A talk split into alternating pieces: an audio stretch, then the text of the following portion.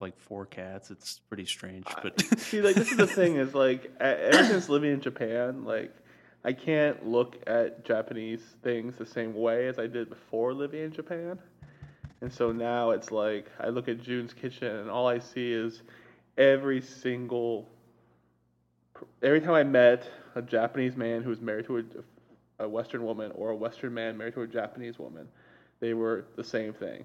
Awkward. Like it was just like they just they were just way too into one of the other cultures. Like if, if it was a West, if a Japanese man married to a Western woman, he was really into American culture. If it was a Western man into a Japanese woman, they were really into Japanese culture. So, just I like a baseball. I like baseball now So, you should Matt- remember from Dennis Frost. Yeah, that I that's know. not the that's not the I know. technical word for baseball in Japanese, but we Now, won't Matt, go down that. I remember. pathway. How many Japanese men did you meet while you lived in Japan? I am curious. Four. All right, so thanks, Justin. Are we starting? Yeah, What? My mic's all the way over here. it's cool. I wanted to ask Matt how many Japanese men that he had met, because we all know the samurai and their vassals and servants like to engage in many activities together. So, bravo, Matt. Brave, X is greater than one at least. So very brave of you. I tried. All right. Anybody have any news they want to bring up? Because I don't. Yeah. Did you guys see the casting for the uh, Transformers spin-off movie? There's a Transformer spin-off movie. Yeah. Okay, well that's news. uh, th- I, that was also my reaction when I heard this too. Uh, so it is all from is uh, set in the 1980s. Nope. It is starring John Cena as a mechanic, oh my. I'm in already. and it is I'm I'm totally spacing on the the name of the Transformer, the yellow one, the Bumblebee? Bumblebee. Why did I forget that? Uh, and he goes back to his original form of a Volkswagen Beetle. So we don't know what John Cena's role in this movie is yet. He's just listed as being the first casting choice. Was Bumblebee already on the planet at that time in like the current Was- canon? Apparently, apparently, what happens is is that the girl from the girl playing the main character is like working at a at a gas station, and she bu- goes to a junkyard and gets Bumblebee. That's usually how it works out. Yeah. Wow. So Creative. yeah. So Love it's it. pretty much So does she die tra- off before Shia LaBeouf gets her or him, whatever? I don't know, but I feel like they're going to retcon the latest Transformers because we saw the entire family history of the uh, family and The Witwickens. the Wick- Wiggins, thank you. And uh, was Witwiki? But that's, That's what the family's that's no, name. no, Wit Wiki is the fan fan uh, Wikipedia page for the movies. Is Wit Wiki? But Oh. Wit, Wit, Wit, Witwicky is the yeah the kid's his family's name, but they're all Witwickens. Oh, okay. This is like the Americanized, like, Yeah, well, we like- can't spell your name at Ellis Island. Let's just do it this way. Something. I Yeah, guess. pretty Okay. much. But Wit- Wiccans are people who can use the magic staff. Anyway, we already talked about Yeah, that we already piece did of that. shit. Sorry. So anyway, other than horrible Transformers news, I don't know. Enjoy that eclipse. Enjoy those Chinese scam glasses. Are you consult driving down to. Tennessee to watch it? I am in fact not, but I'm laughing at the people who are buying 3D movie glasses sold by Chinese resellers on the Amazon, thinking they're going to help them from the sun. But I am driving down to North Carolina to see it, and I bought Made in America glasses well, there you go. So um, that most likely were made in China still. make 'cause I America bought great them as well. again. Trump 2020. Matt's on board. no, I'm not. Alien, Covenant, and Prometheus. I just bought the Oh, ones you're that had to watch Prime. Prometheus. Yeah, We already watched that though. I know, but we have to compare them because they're like But They're, Pretty they're well. Justin, are you inextricably admitting you forgot Prometheus? Wow, I did. I remember there was a boulder they could have ran to the left or right very easily, but I don't remember why that boulder was there. no. It's like in Resident Evil 4 in the canyon at the beginning. If you don't hit the button fast enough, just GG. Back to that checkpoint. Or like Metal Gear Solid 4, where you have to crawl through the microwave tunnel. That's different because you're tapping Y to suspend the effective physics on the water in your body's cells. What through about when you have to tap up in Metal Gear Solid 3 to climb a ladder while it sings a song? Anyway, Yeah. Anyway, B machine guns. So at the beginning, I want to. Out of the two movies, which do you guys prefer? We'll go around the table, starting with Matt. Prometheus. Grant, Prometheus. Justin. I, I like Covenant. Interesting. I want to hear Oh, more this about this this is going to be a good discussion, Yes. guys. Better than Prometheus. You know, I- to me, they're just they're just so inextricably linked. You can't talk about one and not the other. That's See, I my mean- my reaction to this movie is is is just as but reverse. It's like it it's Alien Covenant. like I did not like them either of them. Well, you said choose one or the other. Yeah. You, you're breaking your fucking rules. I'll say I don't like both, but okay. I we're here to make a decision. Like, Jesus, Matt, way to be. god damn it, man! I turned this. off my phone hours ago. I shot myself to make sure I wouldn't answer any calls. I'm fucking dead right now, Matt. I mean, the worst part is that was just my junk mail updating. Oh, he's got junk mail, so fancy. I know, geez, I wish I was that popular. I mean, I'm applying for jobs every five seconds. All I get is junk mail. Uh, if I had to pick which one I disliked less, I would say it would be Prometheus. After having watched Covenant, because now I have something to compare it to. But goddamn, if they didn't have to be made, why? well. Let's also consider in the wider Alien universe canon of all the movies. So yeah, I was thinking this was better than Alien Three. Yes, I Yes, did. Because, like, yeah, you know what? Prometheus there's- and Covenant, they're way better than Alien 3 and Resurrection. So, Oh, you know, I forgot about That makes them on the, And there the top, really, of a lot of these films. They're they're closer to the top than they are to the bottom. Yeah, I mean, you have Alien, pretty near the top of Aliens, pretty near the top. Yeah. I mean, interchangeable, probably depending on how you feel.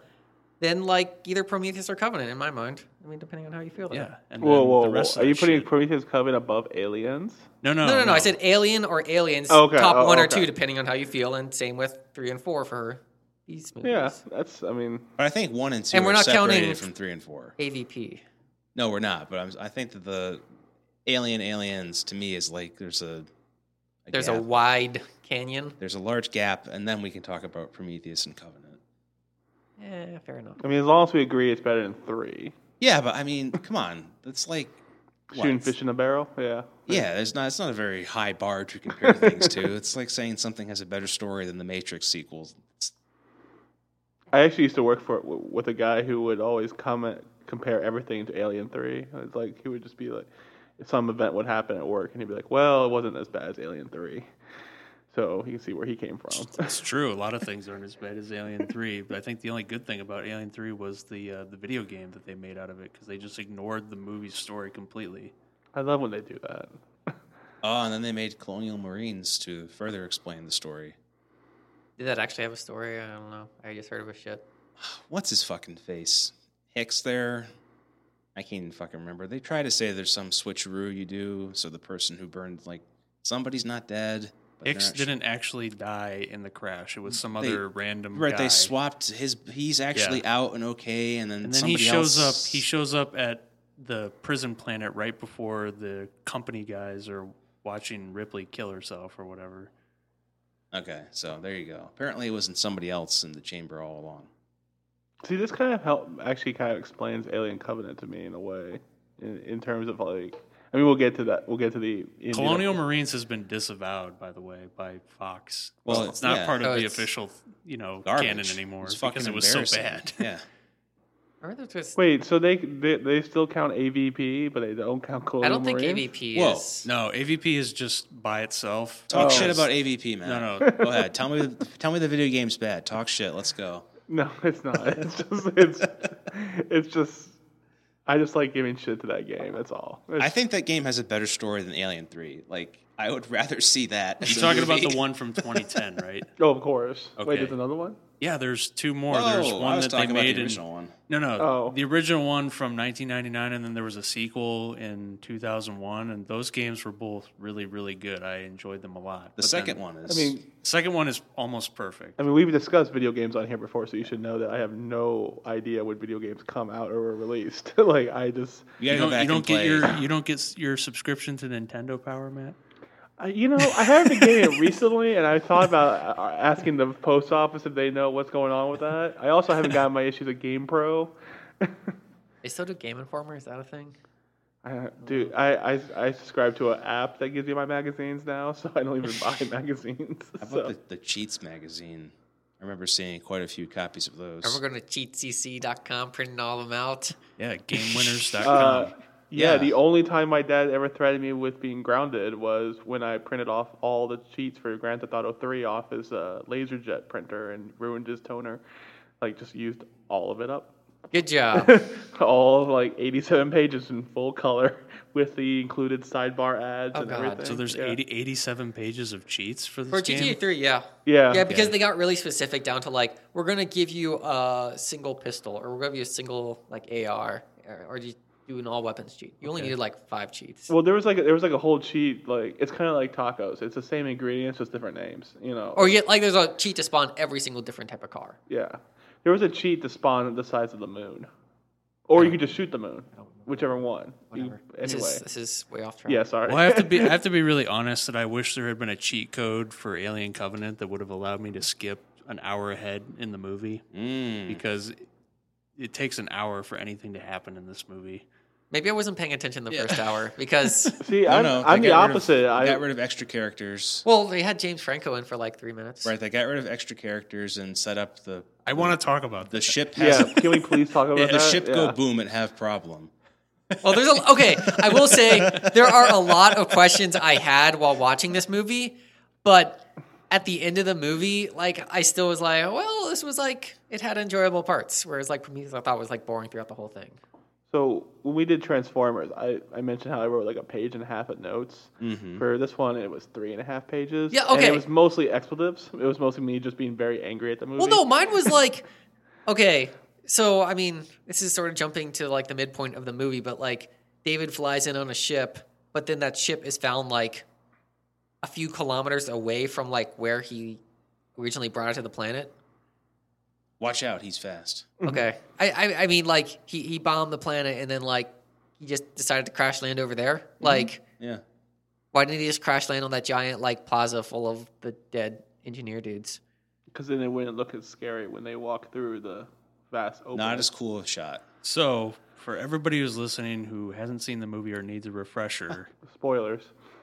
Well, I'll try not to be so spoilery right now. But why we're Yeah. No, so we the can get title in- of the No, no, no, podcast no. is Alien. so we can get into it. okay. You know, basic thing. There's a ship on the way to a colony to colonize it with a bunch of people frozen. They get fucked up in like some neutrino storm or something, so they have to repair the ship. And then they detect that there's another planet that's even better than the planet they're supposed to go to. So they make the terrible decision There's to go also to that There's also a planet. radio signal that sounds vaguely human and right. like there's a mysterious song signal on it or that something. lures them to this planet. They make the bad decision of going and think that it's going to be their new home, and they encounter David there, who's been up to no good for like ten years, and bad things happen, and aliens. so. I don't understand like the central plot point of how they got to the planet. Even like it seems like such a chance of luck of oh there was like a neutrino burst and oh like you it happened right next to the planet like that's really nice and oh David just happened to be on that planet. It seems like way too Well- many stars aligning for like the same character oh. But I con- say, contradicts himself. Him, he contradicts himself and himself in a sense, because Oram, the captain, after we haven't talked about James Franco yet, but we will.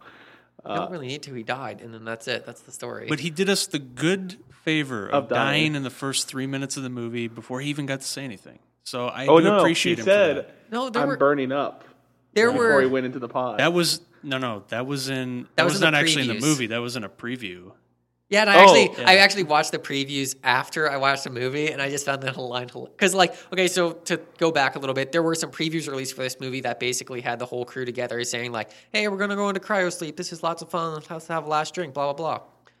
And James Franco made the comment, "I'm burning up like he's really hot right now," or something like physically hot, not like, "Oh man, he's the hottest thing since like Leonardo DiCaprio." I mean, he is.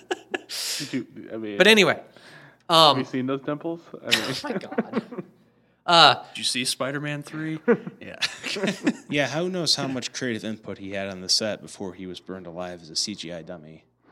He probably tried to have some creative input, and Ridley's like, "Oh, like we're just gonna kill you."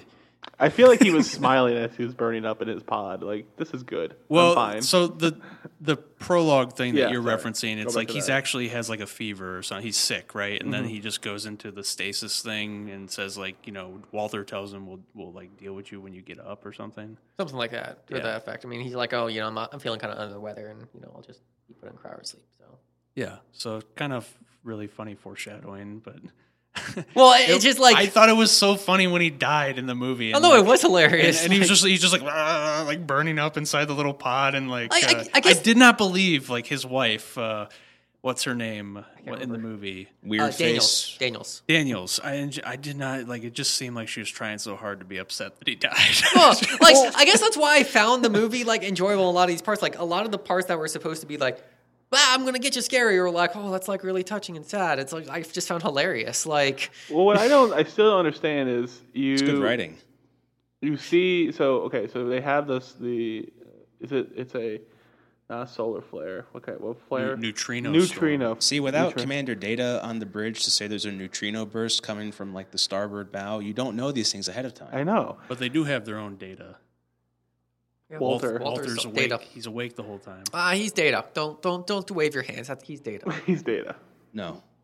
He's a except he's sexy Data data. David didn't never went out like a punk Yeah, Data's no bitch. Hey, Data's we don't know that bitch. yet, but we we haven't got there yet. Uh, Well, we do know because he blew up uh, Bane's ship to save Captain Picard, so he did kind of die like a no, bitch. okay. Well, anyway, um, What? so uh, I don't remember that part. like Have to go so so we have the neutrino blast and every- everything gets shaked up a little turbulence you know this is your captain speaking everything's okay kind of deal No, I think it's not okay. no it's not and so they all pop out of their little sleeping tubes right and they start hurling white goo out of their mouths as science as science movies have told us that that's what happens when you get wake up from cryo sleep you Well, I can't remember. Like, so in the, I think was it Aliens? Like when they woke up from the cryo sleep, did they have a similar? Okay. No as far as far as i remember This is a prequel, though. It was it was Prometheus where they're like throwing up into uh, Yeah. buckets because it makes them sick. In I think in Aliens, it's implied that like the technology has been perfected to the point where they just wake up and they're like, you know, ah, fuck this shit. Like I just feel Except cold. apparently the Android technology that they're still batshit insane. The or no, au- that one was programmed to be batshit insane. Never mind. The Austin Powers always did about it that. best when waking up from cryosleep, but that's another thing. So, so they wake up from cryosleep, they throw up, and then you have this scene where Tennessee and other guy try to help Daniels out of her pod, and all they have to do is just like Daniels, wake up, it's okay, and they tap on their her, her little like Viso screen, and sh- the pod opens up. So then they go to her husband. And the pod door won't open, and then all of a sudden it turns into a furnace, and he burns up. So what I always like figured that was like, so inside the cryopod, it probably is like an oxygen-rich environment, and like there was just you know a neutrino flare, so some electronics got fucked up in there, and there's probably a spark that happened, and I mean, that's what that, that's Yeah. what I thought it was, but it just seemed kind of weird that that Toasted. toast. well, it just seemed weird that there, it wasn't like there because it, it okay, this is twenty one oh four. Like by now, you would think you would have, you know, you wouldn't keep a living thing in a fully oxygenized environment where a single spark could explode. Come on, it's 2104, guys. Really? this is what we're doing? Pure oxygen? it's twenty one oh four. It's 2104. Why aren't you fucking your sister? yeah. But I believe it. I I actually don't think that's what a pretty good you guys come from, explanation. that's weird. uh, because it's kind of like the Apollo One. Yeah, uh, that's design. exactly what I was thinking John of at the time yeah. that happened. Like, oh right, oh, okay. like oh cool, we're, we're back to this now. Yeah, I think Yeah, We're yeah, regressed, you know, a couple hundred years in like space technology. Well. Prometheus was more like Challenger, and then this was more like Apollo 1. Yeah, it's And okay, so we're we're circling one of the parts of the movie I just I hated with a utmost passion, and so that is Oram, the captain. Like I hated everything he did. Every time he was on screen, he just did. I'm glad he stuff. went out like a. I bitch, think you're supposed yes. to not like him. But though. you're not supposed to just like eh, like don't. ma- Yeah, but it just oh, it's just so frustrating because the first thing he says is that he's a man. He basically comments that he's a man of religion, not a man of science, which doesn't make any sense. It's Like, why are you on this mission? Oh like, there's no Jesus on this fucking planet we're yeah. going to. And then he says, "I have a." I ha-, he, then he has like a self-hating aspect where he's like, "I feel like the crew won't understand me, so I need to do the right thing, and that is to follow the the path of being a captain." And then the next line is, "Hey guys, let's go off course and go check out this plant that we have no idea what's on it." Like, no, Like you just said, I need to be exactly what they think I am. Again, that goes back to like the horror movie aspect, like this the cheesy horror aspect of like let's like make every bad possible decision and like be oblivious to it, which I just always find hilarious in movies. I mean, it is when it's like like when it's uh, not so on the nose. Like when you literally the last line you said is "I'm going to stick to being a captain." Then the next line we see you talking is "We're going to not do what I just said."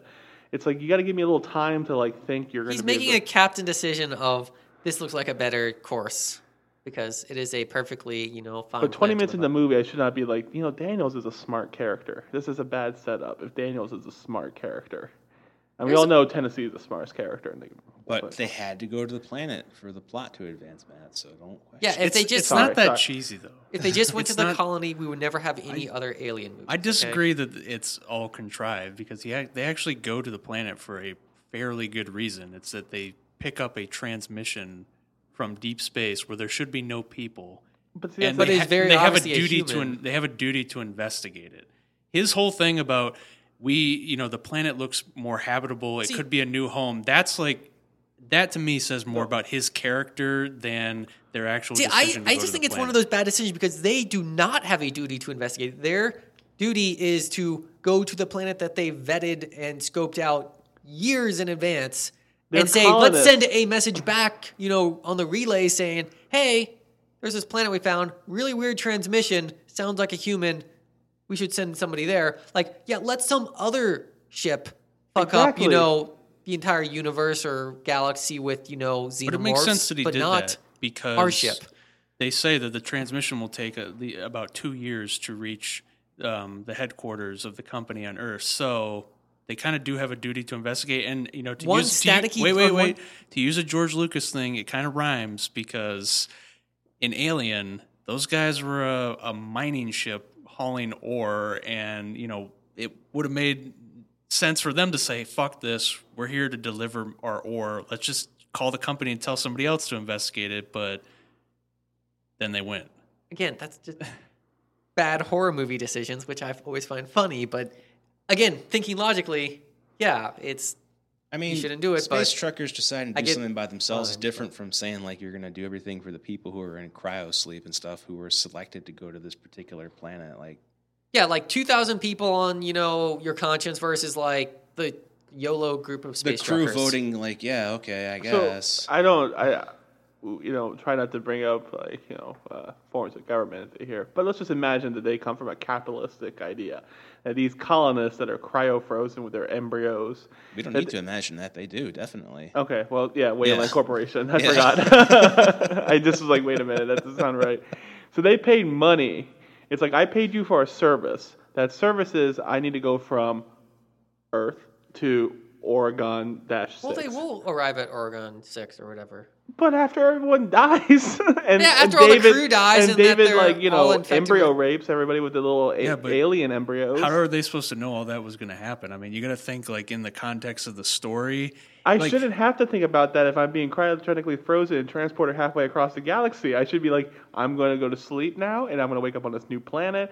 I'm going to start my new life. I'm going to be a colonist. We're going to glory to the empire, and whatever. Yada, Right, yada, but yada. that's why they're asleep because they're not the crew. The crew is the one who has to make the decisions for the people who are asleep. So they make the decisions, and yeah, it's a bad decision, but you can understand why they made it. No, I don't. You have a because like that would be like okay. The way I see it is, it's like being on a flight today, and you're on a plane. You're being transported from one side of the world to the other side of the world, and halfway through this flight, the the uh, stewardess is like flight, flight attendant is listening to like a, a compact radio, and she picks up a radio station from like South Sudan. And she's like, let's go investigate this. And the captain's like, yeah, we should, and not talk to all these people who paid us money to get them to their point of destination. I don't These like guys that are analogy, FedEx though. employees, basically, in space. No, no, no, no. I mean, not. it, it'd be more like you know, let's say everybody actually slept on a red eye, and they're like, you know, flying back to like the East Coast, and they're like, oh well, you know, Des Moines looks pretty cool. Like, let's stop there for a bit and like check it out, and like let's just be on our way before anybody wakes up.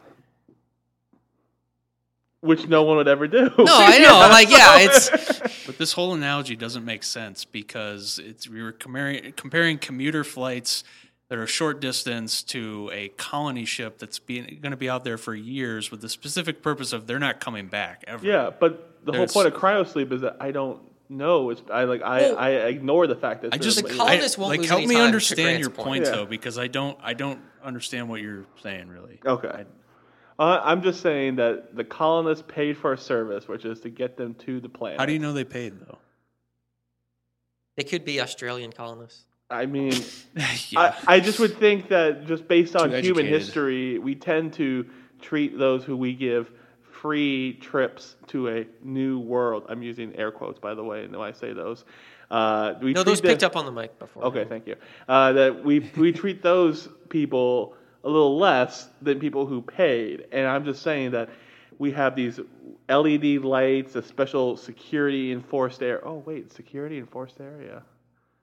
It was under security and lock and key, wasn't it? Because David had to use his passcode to get into Right, it. Right, and Walter checks the embryos and everything after the neutrino storm. I just th- don't get the sense that anybody paid for this trip. It seems more like they volunteered or they were selected because this And is they obvi- have- and it's they an have- expensive undertaking. And they've also set up the Weyland Corporation to be evil, so that would make sense. If they would just take people. well, that I mean, that's another thing we can get into because it's that's an interesting thing between Prometheus and Covenant, but I never got the sense that anybody paid to go on this, and that really it was a mission that they're selected to go for a very specific reason because they're the right people, and it was specifically the people who are in the crew. They're the right crew to make sure these people get there safely. Now, I think that he made a Oram makes a really bad decision going to the better planet. I get why he did it though, and that's why I think Billy Crudup did a really good job playing the part because I don't like, like you said, I don't like Oram, and I think that we're not meant to like him because he makes really bad decisions, But partly because of his faith or I mean, maybe I'm a stickler for the old-fashioned movie-making ways, but it just seems like when you have a character that you're deemed that is not the villain and who is someone you're not going to like, and most likely they're going to die based on just context clues, Aliens movie, uh, that you would have some redeeming quality. He would have something that would make him that would be like, okay, well, he tried. And all he did was just make stupid decision after stupid decision after stupid decision, and then he died. I think you do have you, you do have sympathy for him though because he's never meant to be the captain and he's not prepared for it. So he gets into that role and you kind of see the result of his bad decisions and he realizes that himself. I mean, he has a satisfying arc. Yeah.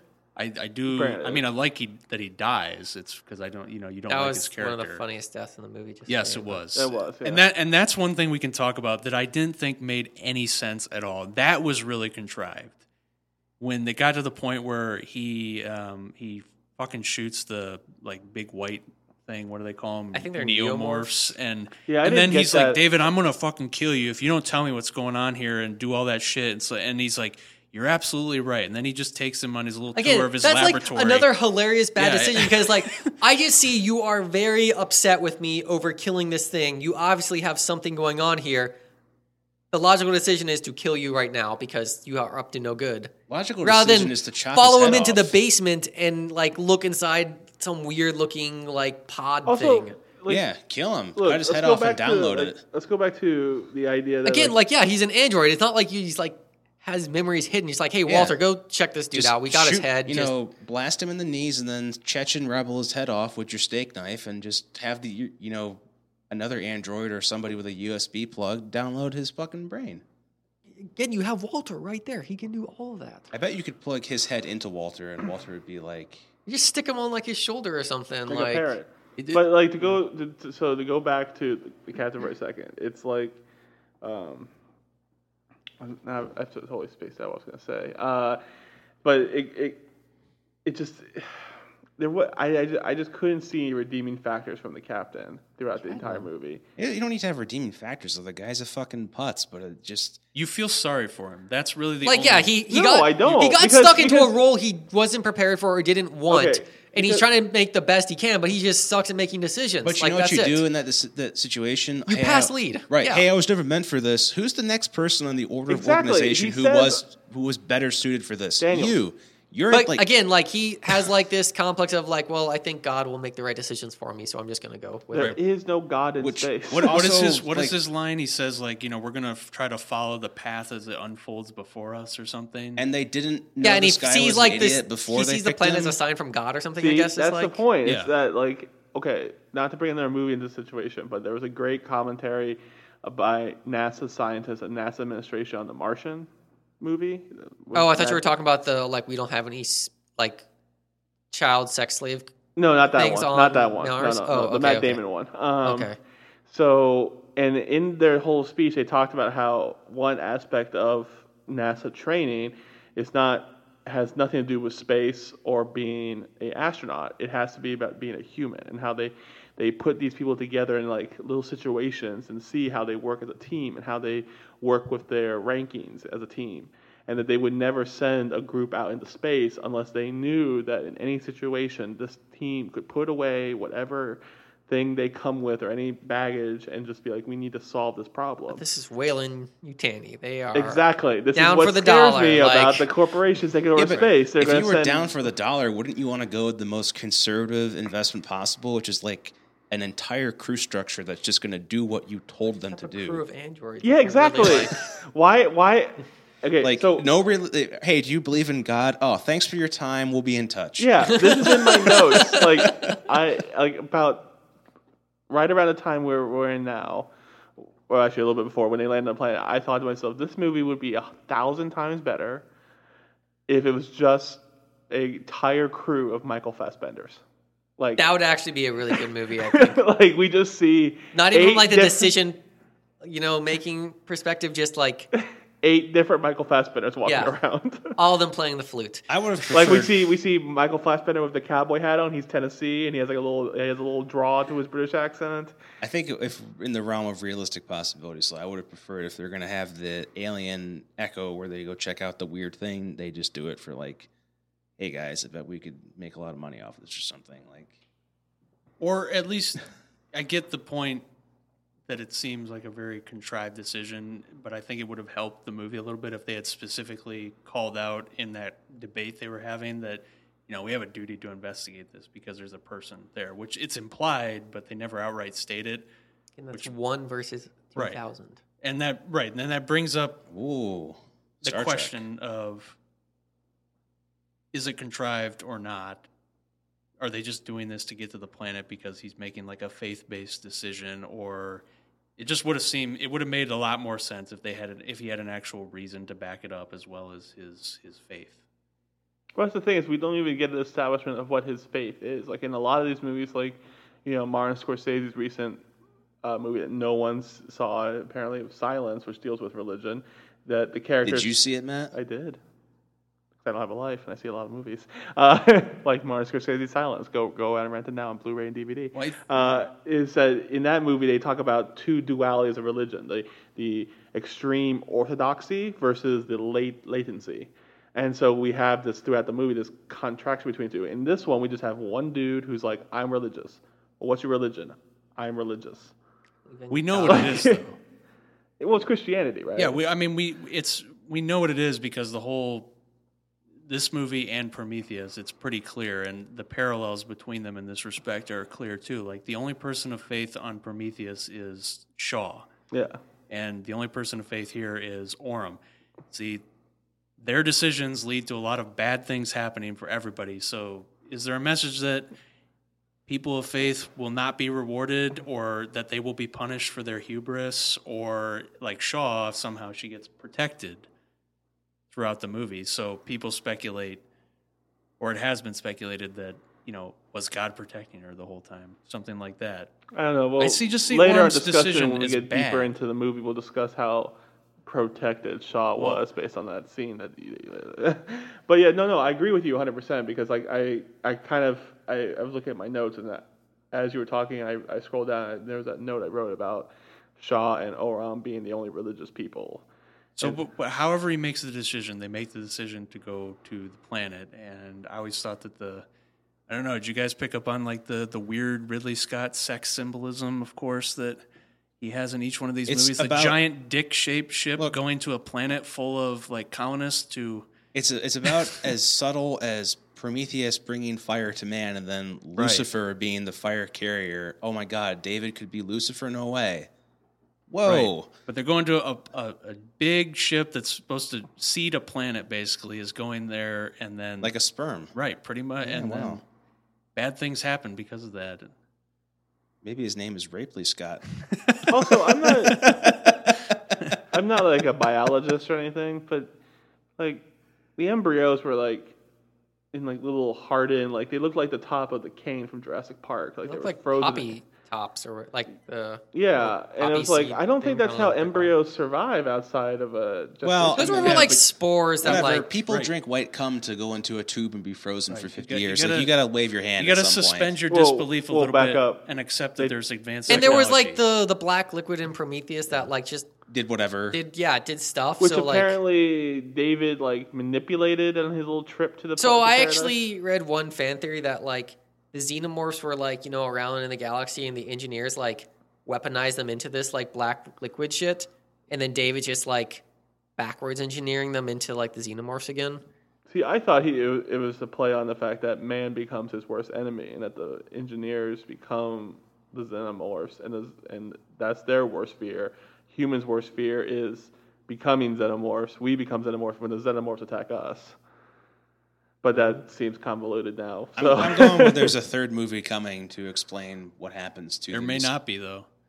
oh, there, There, there There were will some be. news No, articles I read that like they're going back to the engineer planet. Like, This, there may not be a third movie because this one Covenant performed so much uh, more poorly than they never explained did. how the space jockey got to the one planet. They need in that third movie. It doesn't matter if the, if it doesn't make enough money, they're not going to make They need it. that third movie, it Justin. made it made less than half the money that um, Prometheus made with a similar budget. the third movie that ends on a carefully reconstructed but not quite 100% accurate version of the little bloop bloop bloop message alert from the original Alien movie. So if the xenomorphs just got created in this movie, how did the space jockey get to the other planet and already be fossilized by the time they went to the?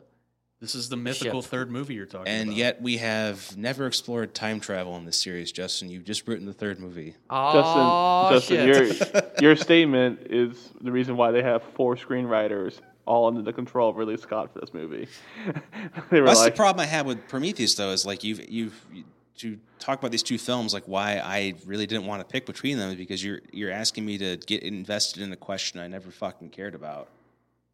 yeah, I, I just liked it when you know the aliens were there and they exist in the universe. Right, the, the space truckers was try it. to pick up the scrap for the spooky company, and there's alien eggs in an alien ship. yeah, okay. they were like, so so well hear me out so this is uh, see in my the way i the way i took it is that in a perfect world we would have we would have the first three fourths of prometheus and then the first four, third of covenant and then just put them together and so the movie ends with us meeting david on this planet with walter But- uh, Is it? Is, are you leaving the part in where they crash the ship into, like they blow it up, and no Idris no Elba's three- like, three- "Whoa!" th- they- no literally after idris elba's died like well right before he dies like they well Uh, no I gotta See? have the ship crash in there for it to be worth anything, Matt. No, yeah, you're right.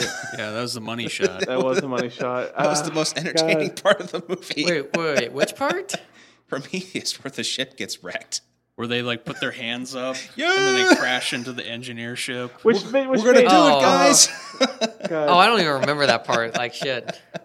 I just like. Oh, and did anyone else when when Tennessee took over the and he was like, "We must get lower to the storm," and the computer's like, "We can't get any lower to the storm, mother." Like and then, fuck you. And it's like I was Again- like, "Oh, we're gonna Idris Elba the shit out of this character, aren't we?" Well, no, again, he's it was gonna just crash like into the storm or something. Like, horrible Oh. decisions. Like, okay, you get to this like possibly habitable planet. Like, okay, there's awful storms on it. It looks like all the time. Like, you know, let's keep on moving. Like, Throw it in Plus reverse, the fa- plus the fact that like uh, i mean I, I would just hope that in the future they would have more computer processing power and it would be like okay let's run a scenario and visualize this plan for a while because clearly the transmission didn't say anything that we need help right away it, So we they can- were singing.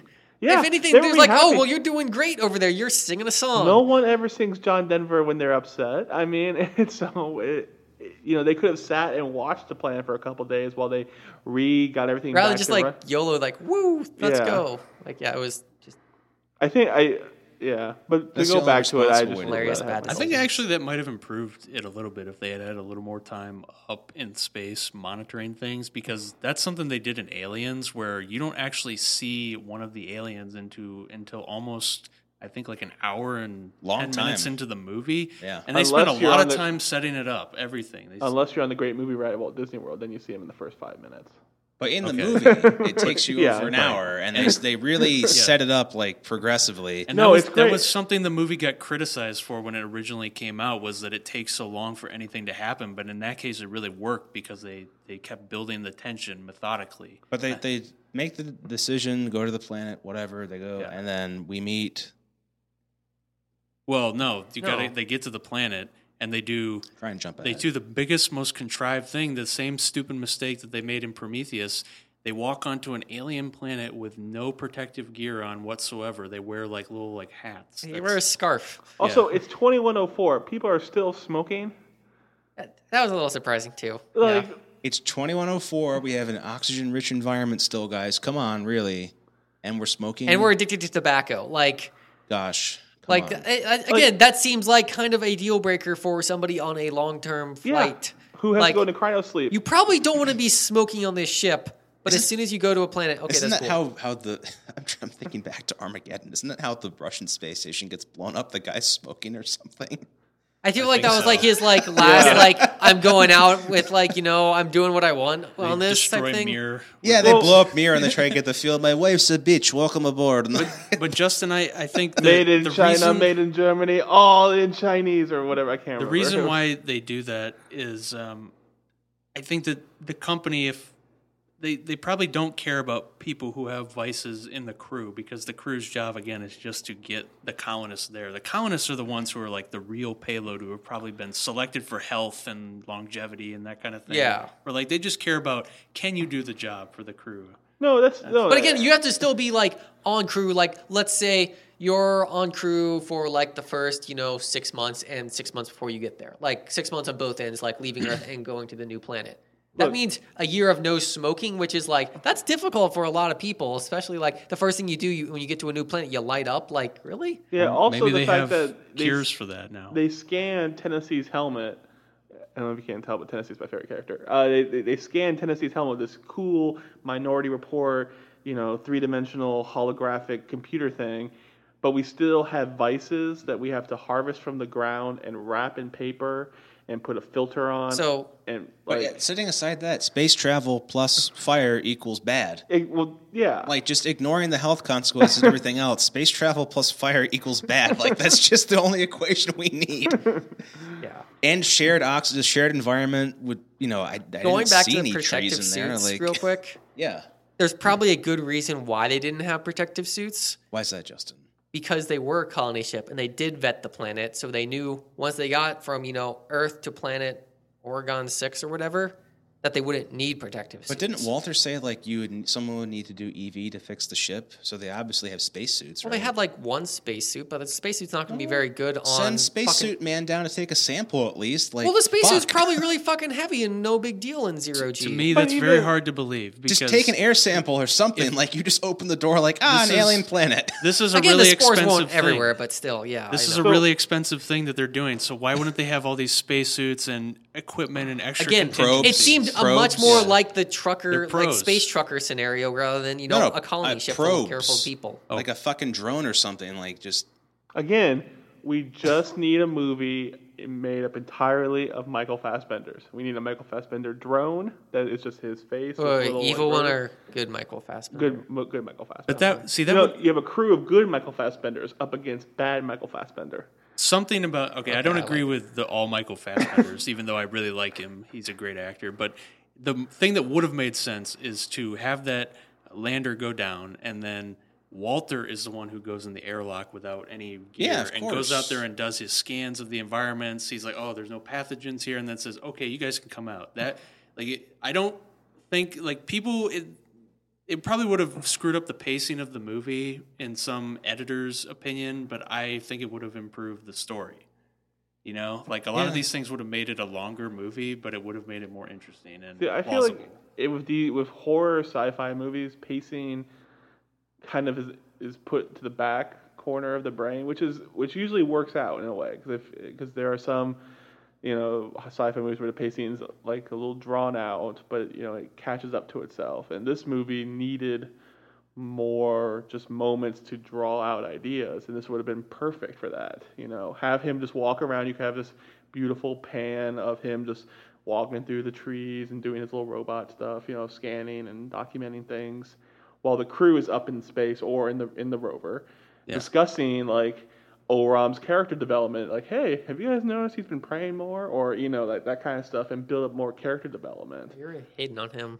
I just, I got re- like Justin. I, I know, I know, I look, know. I watched this movie again. I saw this movie twice in one week, and each time I just, I just built up so much frustration, and then this is why I was so happy we are having this discussion because it's like, I can finally like just, you know, just let it all out. You bring up an interesting point though, because there are so many deleted scenes for this movie that are coming out with um, the Blu-ray and all that's getting released in a couple weeks, and there's I think like 20 minutes of deleted scenes for this movie that they have on there, and a lot of those things are scenes that give more detail to what is going on and the explanation of why people do things, and I just it makes me wonder if Ridley Scott actually had final cut on this movie. I mean, they said he did, but I agree with you. I think I'm kind of in your boat in the sense that I don't think he really did, or I think it's more of a case of George Lucas and the Yes Men in the sense that he, yeah, he technically has final say on everything, but everybody keeps giving him all this information, telling him what's good, what's good, and it slowly just takes over, and he just starts.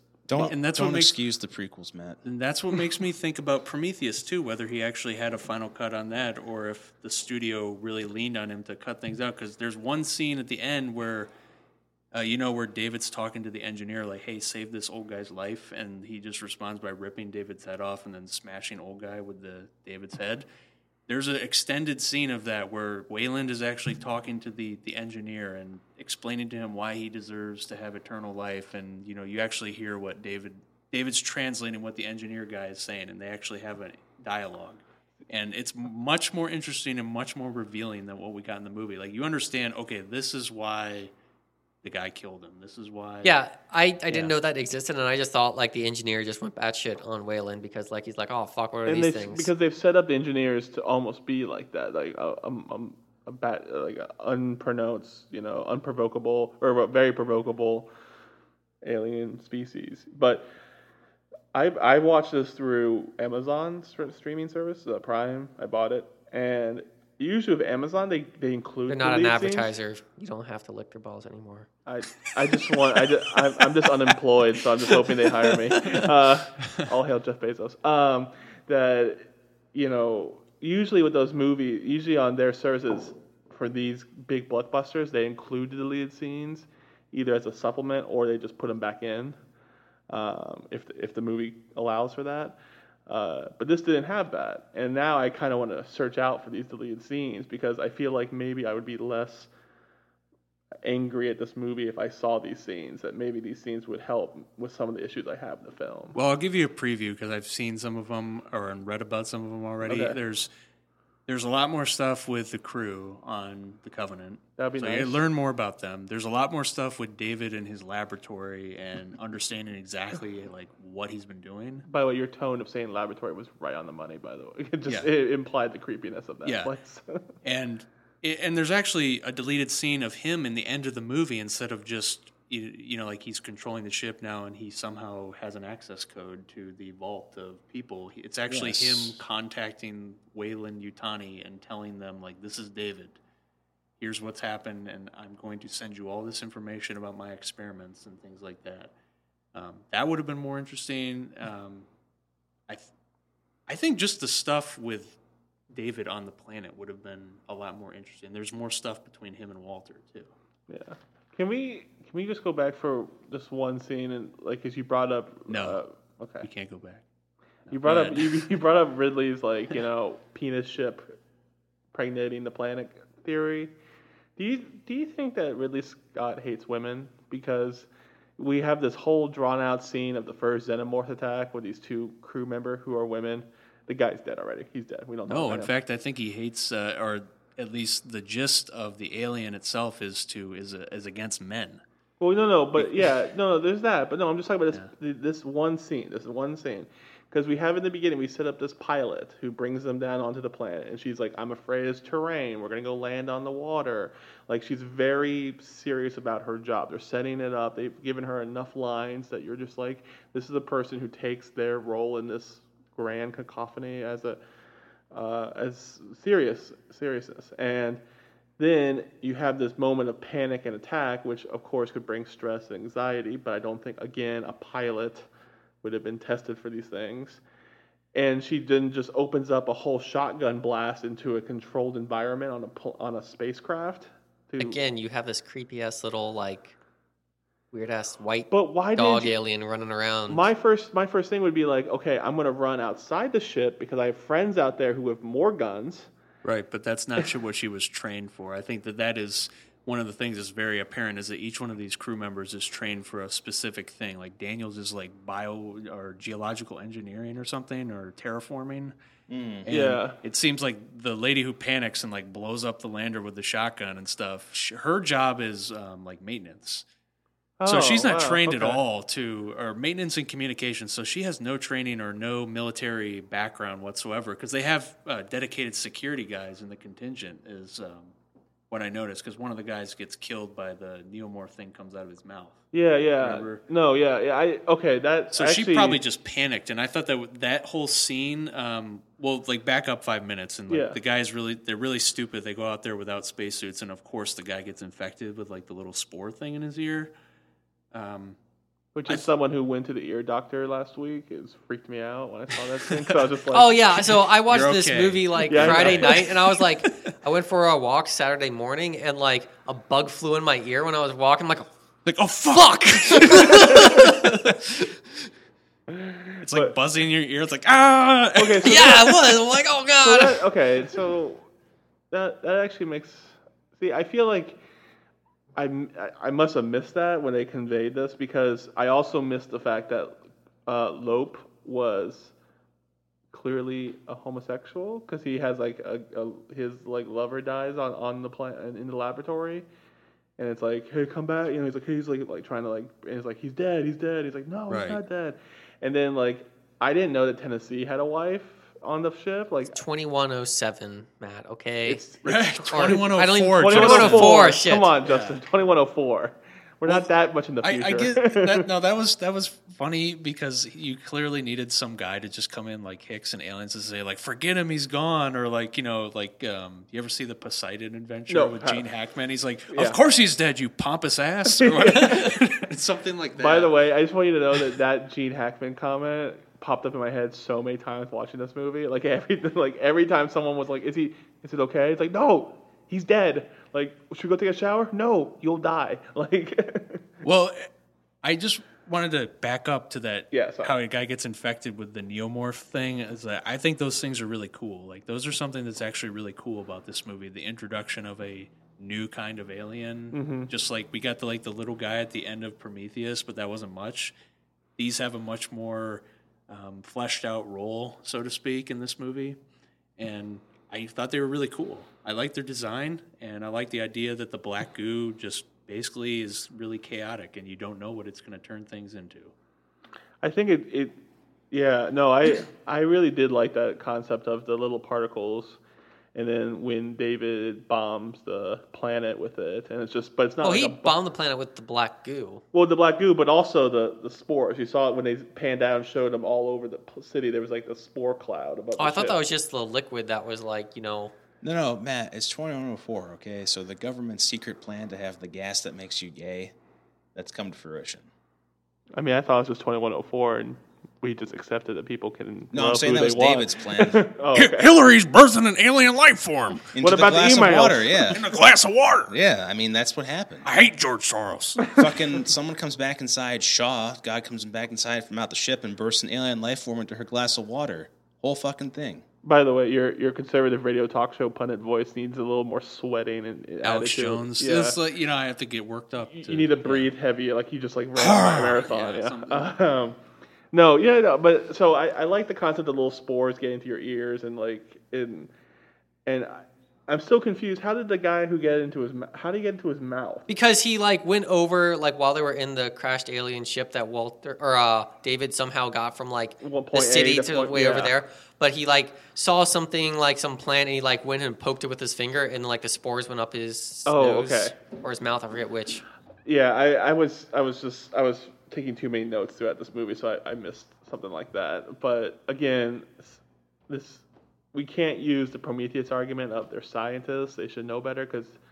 Well, those were the security guys, but still, But security guys, this like, this scientist should know this is an alien planet. We should take precautions. Like we're But- already past that bad decision, so it's like okay, just live with it. We're not gonna beat that dead horse. I feel like anymore. Like it's just like again, this movie is just the classic horror movie of I made one best decision, I made another and another and another. Like so it's just like, okay, yeah, they made a bad decision of not going out on the planet without spacesuits. Okay, let's not poke shit then. Well, well they poke shit, so well, at least keep people in quarantine. Yeah, maybe not. Just like let them run free. Like, I don't know. It's The quarantine scene, one of my favorite scenes in this movie because because I think it was perfectly done.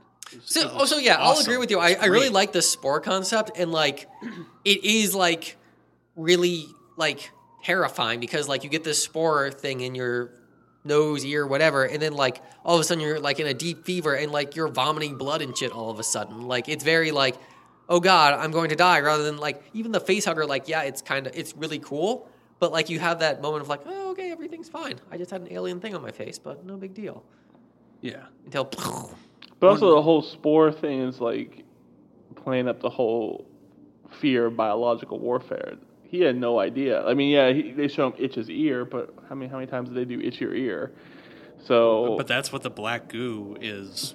That's it is one- one of the things that biological they use weapon. it for. Yeah. It's a biological weapon, so that that makes complete sense. no, no, that's what I'm saying is that it makes complete sense that like the evolution of this thing would be go from something that's tactile or malleable that you have to like touch to for it to interact with you to something where hey, bad luck, you just were in the wrong place at the wrong time having your smoke break. But I love that. I think it was so well acted, and the special effects in that scene were, were really good. And you can tell they really put a lot into doing practical effects versus CGI shit that Mm-hmm. didn't look real. Because like that guy's back like ripping open and Oh, stuff, was- and that- that him was- like convulsing, and then the two characters, the one who's trapped in there, Karine or whatever her name is. Yeah.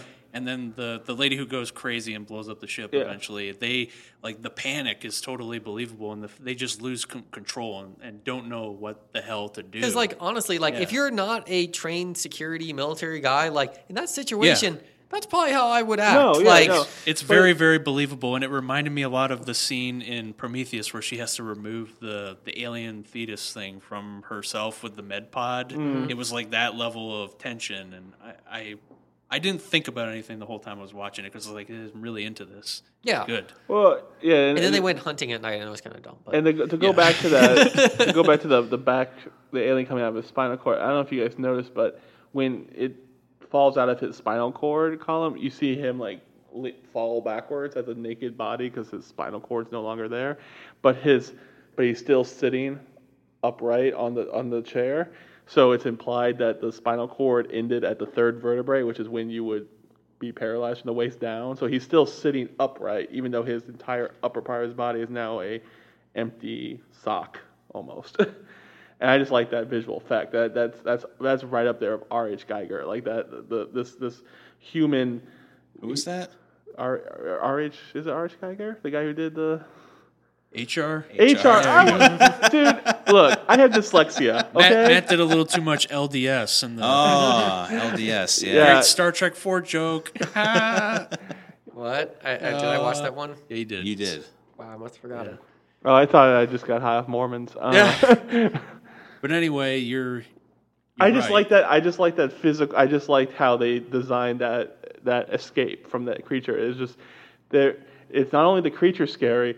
The fact that this thing is going to crawl through my back and rip my spinal cord out to exit my body instead of just chest burst, uh, uh, just a "Rah," you know out of my chest like "Hello, my baby, hello, my darling" kind of thing. And the cool thing that the creature has um, evolved these these little spikes specifically to bust out of Yeah. the host. it or shows. It's, ele- it's it nice. shows you know it shows this creature is an actual creature. It's not just some random horror trope. It's it's like he would a creature would develop some way of bursting out of a shell, right? And that is And I like it's just it's just kind of a faceless head with a mouth. Mm-hmm. And when it doesn't open its mouth, it doesn't have you can't really see anything. It's just white, translucent.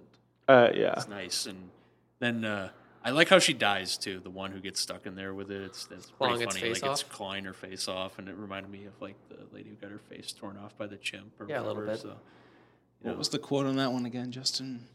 Uh, she called 911 and help. It's ripping her face off or it's ripping my face off. I can't remember who was actually making Her the friend called 911, I think. She was watching the face ripping happen. Yeah. But that's what it reminded me of because that's how it just did. Like it just ripped her throat out. Did it make It's- you laugh as hard as the 911 call did? No, it didn't. Okay. but uh, Like honestly, that scene was like kind of scary. Like it was just like very Well, like you know she- suspenseful and like oh my god, like She what didn't ask going to on? be killed by her monkey, and this person, you know, like I'm sorry, with- I, I screwed it up. You know what? I was more concerned when right, uh, like she didn't adopt the Ripley and Neomorph. Newt were having a- Like she didn't say, "I'm going to adopt this crazy thing that might kill me," you know, because it's cool. Thank you, And then- Grant. right, and then Thank you for paying attention to the my But then she, you know, the amount of blood that they have in that scene, I was like, yeah, very satisfying. I, I don't know that. about you guys, cool. but I, I kind of I kind of laughed when she runs in there and slips on the blood. Like I just yes, I but I it's so I thought realistic too. it is though. yeah. because I don't know about you guys, but like I remember you playing around with theater blood in in college for this project we were working on. And the guy I was working with spilled a lot of it on the floor, and then did that whole whoa, whoa, whoa, whoa, and slipped and fell, and it's like, it's just, ah, it was just great to have that little con- like, ah, okay, back to tragedy. And then when she, okay, so I think they just the ne- the very next scene is like the guys are coming back at night, and the other guy gets like face bursted, and like it comes out of his mouth or whatever. The as they're helping him, which I Right. think it, like they're halfway there, there, and he starts throwing up, and Yeah. so they just keep moving. Like, okay, just keep throwing up, buddy. It's okay, just get it out and of then the you. ship blows up, right?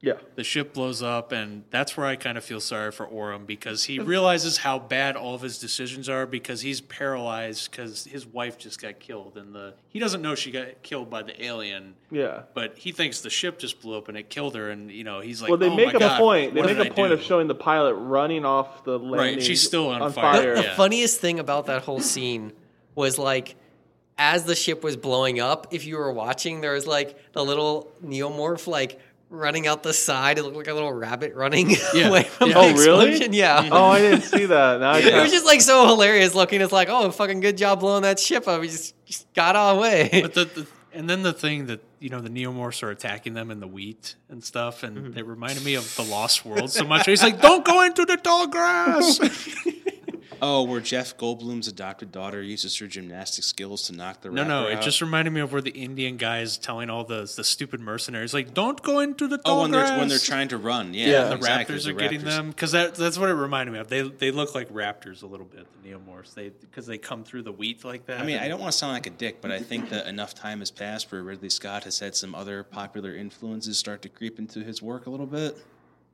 maybe, but you know, Isn't- you, you he's trying to make this feral, vicious creature, and I think that you're going to have similarities anytime bet- Did- when you try to do things like that in different films. I mean, as far as like the way that it's treated and like the composition, I guess, because that's what I thought of too, is like the raptor scene. Okay, and also like they find wheat there, and like it just didn't seem like too many bells went off in everybody's head. David did it. I thought it was the engineers. Well, Well, see, no, it's the fact that it's not just it's not just it's not wild wheat. It's domesticated wheat because they make a they make a slight reference to it by saying, Guys, like I know wheat. yeah, well, Yeah. that there, there was another line before that where he where he said that it's all it's all gone, it's all rotten Yeah, because there's no pesticides and and and genet- and wheat commercial wheat is very prone to poisoning, and so you would. If, if this was wild wheat, it would be more it would be more in tune with the natural environment around it. So clearly, this is something we should be worried about. But hey, we didn't hire biologists this time around, so whatever. It, doesn't. It doesn't make them stop and think a lot though about that. Oh, I just found wheat. This is not native to the planet. Maybe we should go back and think about it just a little more, or discuss it a little bit more. But let's keep going ahead and find the alien ship, which I do like. We get a little backstory stuff with finding the engineer ship that David crashed or whatever. However But- that got Did they there. ever actually explain the wheat, or did they just? I, I assumed it was like the engineers' suite that they had there, and maybe when the engineers created humans, like they sent some weed along with them, saying, "Hey, you'll figure this shit out eventually." Or David planted it to I'm like thinking feed David Shaw or something. That's what I thought. Because I thought- like later when we see get to that scene, I thought Shaw went into like cryogenic sleep or whatever, cryo sleep, He woke before her, he got to the engineer planet. he woke her up after he crashed the ship. oh, That's what the implication was, and I mean we could talk about that later. But it seems like they lived together there for quite a while. oh yeah, no, we he we, killed we- her. Yeah, I want to make sure we when we get to that part because like there's a whole like that that that's a whole whole page of Yeah. notes.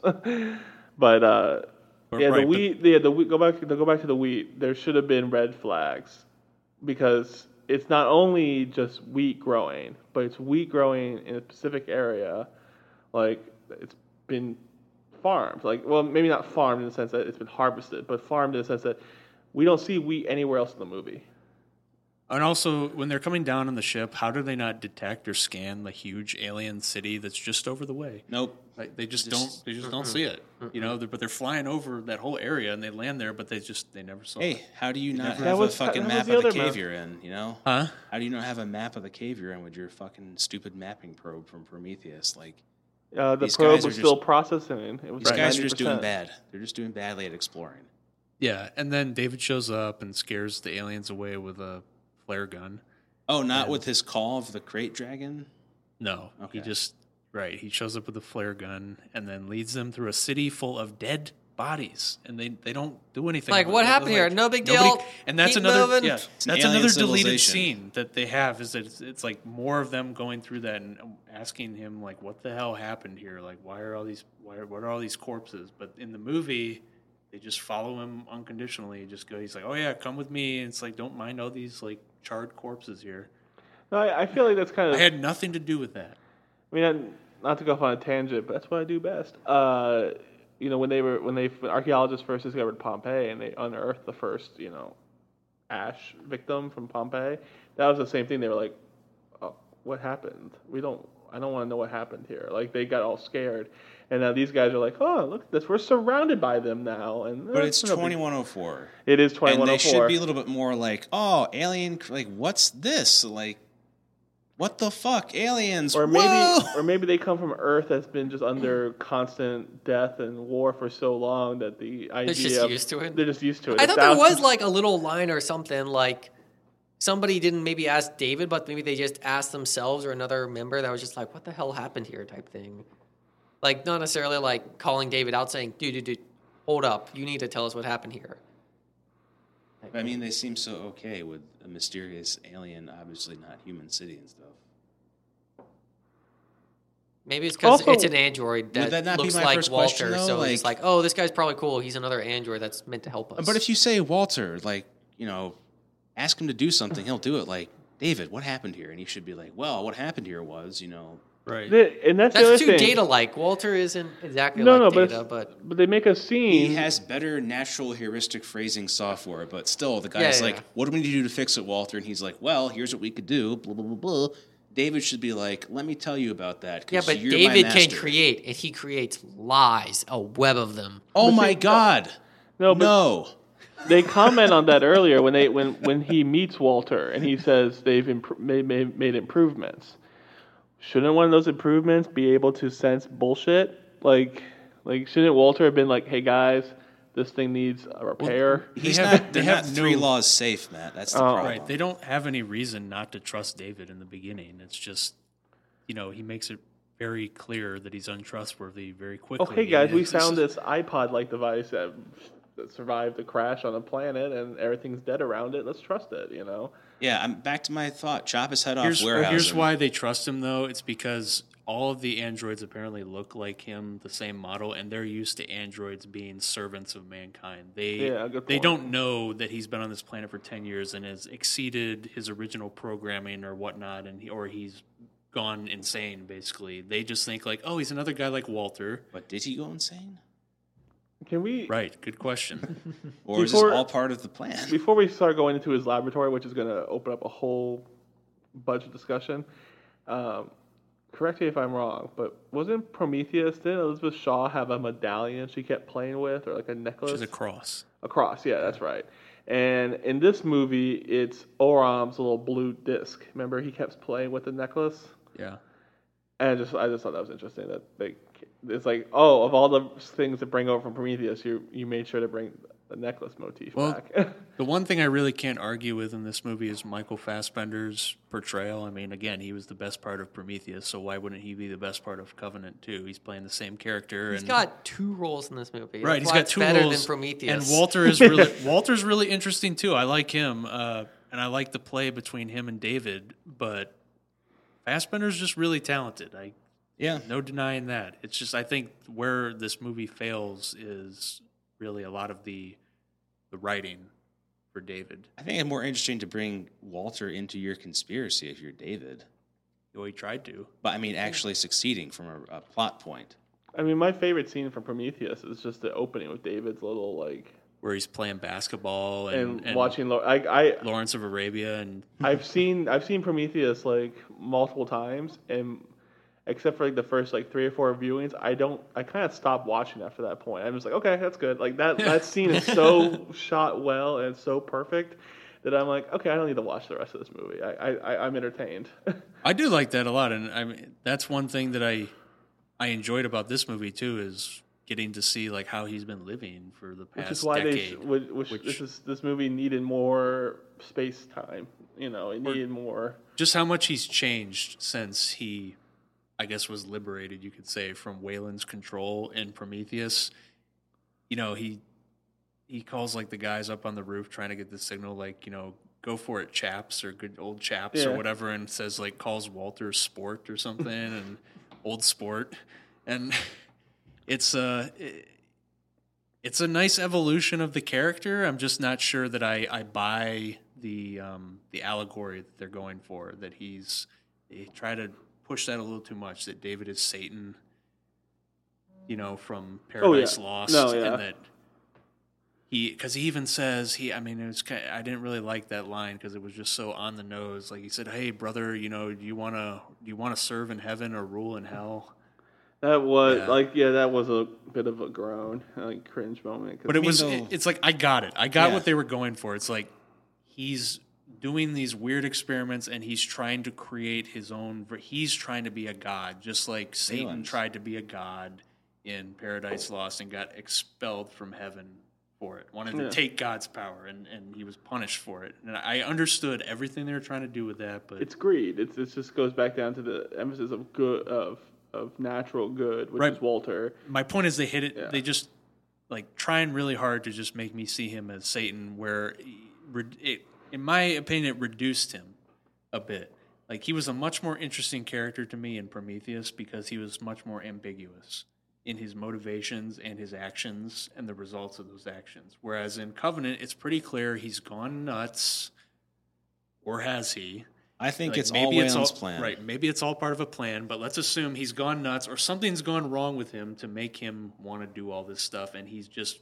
he's malevolent. I would wait to see if it's Yeah. a, if the deleted scene that you talked about earlier about him sending data back to Weyland at the end of the movie gets put into like a final DVD cut or Blu-ray cut. Like the director's cut or something. yeah, I mean, if that makes it into a director's cut, I'll hundred percent say Well, the Kingdom Yeah, of Heaven director's cut was much better than the theatrical version, so we have hope, right? true. Yeah. Yeah, and, and that's why I feel like if that does happen, if we do get a director's cut, like we did got the Kingdom of Heaven, and you guys are not mentioning the greatest director's cut, that is Blade Runner. You know, the 25th. Which one? Which one, Matt? The Yeah. 20, yeah, the, I- twenty twenty one.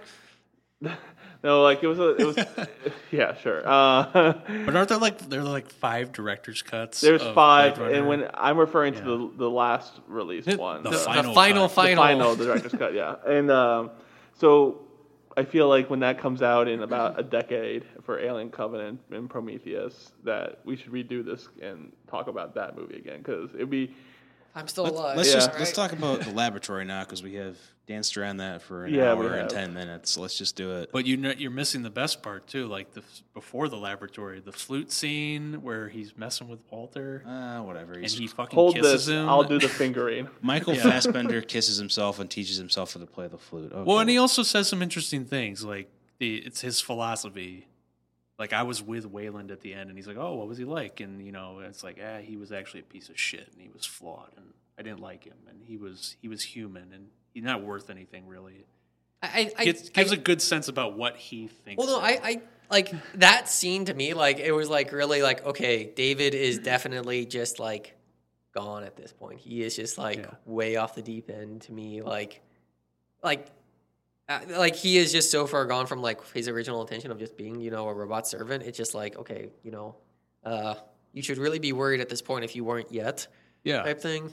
yeah, and it, it's it's And then the fascinating very next to scene, me. the laboratory scene. Yeah, it's okay, full on like all right, mad scientist, got it. It's fascinating because he's trying to. Conv- it's like this again, this biblical stuff that they. I'm not putting it in the movie. They put it in there. I just, I just saw it, and he's trying to. It's like a temptation. He's trying to convince Walter of his viewpoint, and I find it. It's very interesting because he's saying like, oh well, why should they get to go out into the stars and save their dying race or whatever? It's like now like.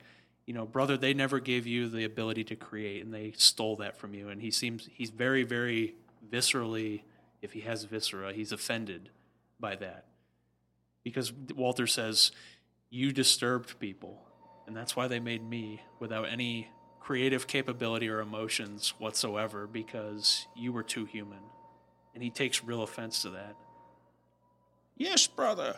Yes, uh, welcome, brother. Yeah. He say he pats him on the back. yeah, it's, it's pretty funny. And just like if, and then like you know he's gone mad or something's wrong with his programming. At least when he misquotes the uh, the Shelley But that's that's, that's his thing, though. Is if you look at the other famous Shelley piece, um, He says it's Byron, and yeah. But if you Byron Shelley, whatever, but Frankenstein, Frankenstein's monster, like the whole point of that story is that he tracks Doctor Frankenstein down to the beginning of the story, which he's trapped in some ice dammed boat up north because he's so resentful over how what the circumstances of his life and how he was created, but he's all fucked up.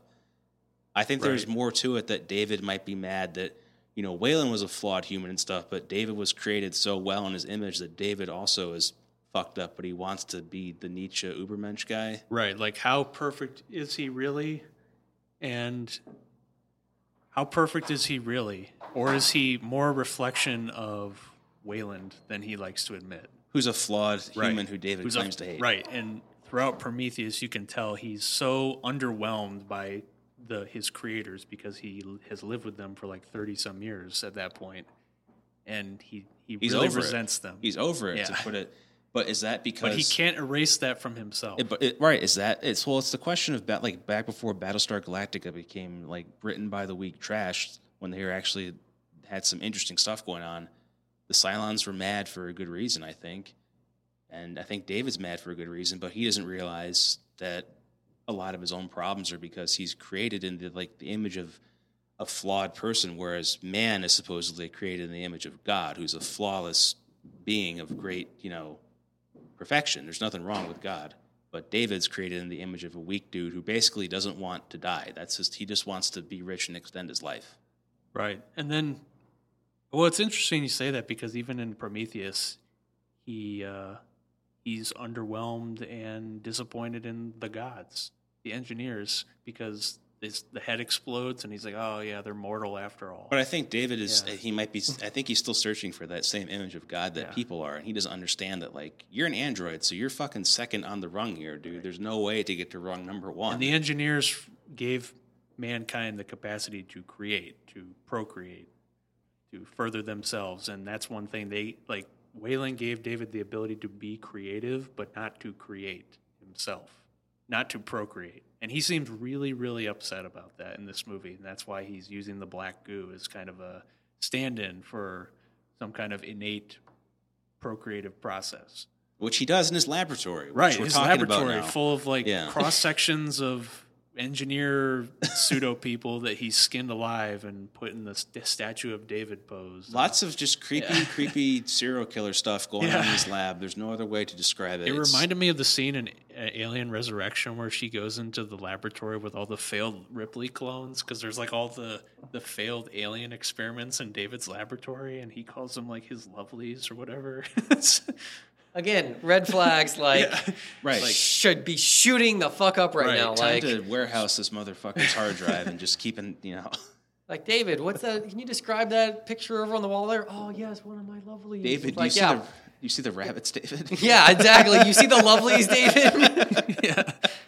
So the scene, see, so I- so watched a bunch of like uh, recap videos after this, just like see what other people thought about this movie. So now I'm kind of confused. Did we see Elizabeth Shaw's open corpse in the movie, or was that That was her. Okay, The one where it was like opened up like Yeah. this and you saw her her eyes were closed. Yeah. That was her. so she's just been open. She's been flayed open like that for the last ten years, just hanging out. That's what I. That's an interesting question, and that's why I I thought a lot about that when about the wheat thing because if he planted that, it's another indication that they lived together on the planet for quite some time, and they obviously she put that distress signal out mm-hmm. after the crash, and left it there as a signal for people, and so they clearly were living together for some time, and that's why I think he has like the very weird attachment to her. Well, yeah, I read some fan theory. That's why it was like, you know, she he thought because like to go to your statement about, you know, the David's goal of becoming Adam, basically, if we're going biblical here. Uh, If yeah. we already went there. the Covenant and Prometheus, come on. so, so he wants to become Adam, and Shaw is definitely his Eve. And then at some point that we don't see in this time span, Shaw breaks David's heart in the sense that puts him says like I can't be with you or I'm mortal or something happens. And then that's why she's now flayed open on this examination table. That he just like lost all control and said, "Okay, well then you're going to be part of my grand scheme of things." You know. Maybe David's done with her and he's bored. well, no, I think it Bored was Noomi Rapace? I don't think something so. along what Matt's saying because he does convey that same thing to David. That's like, oh, you like her, don't you? Like talking about Daniels.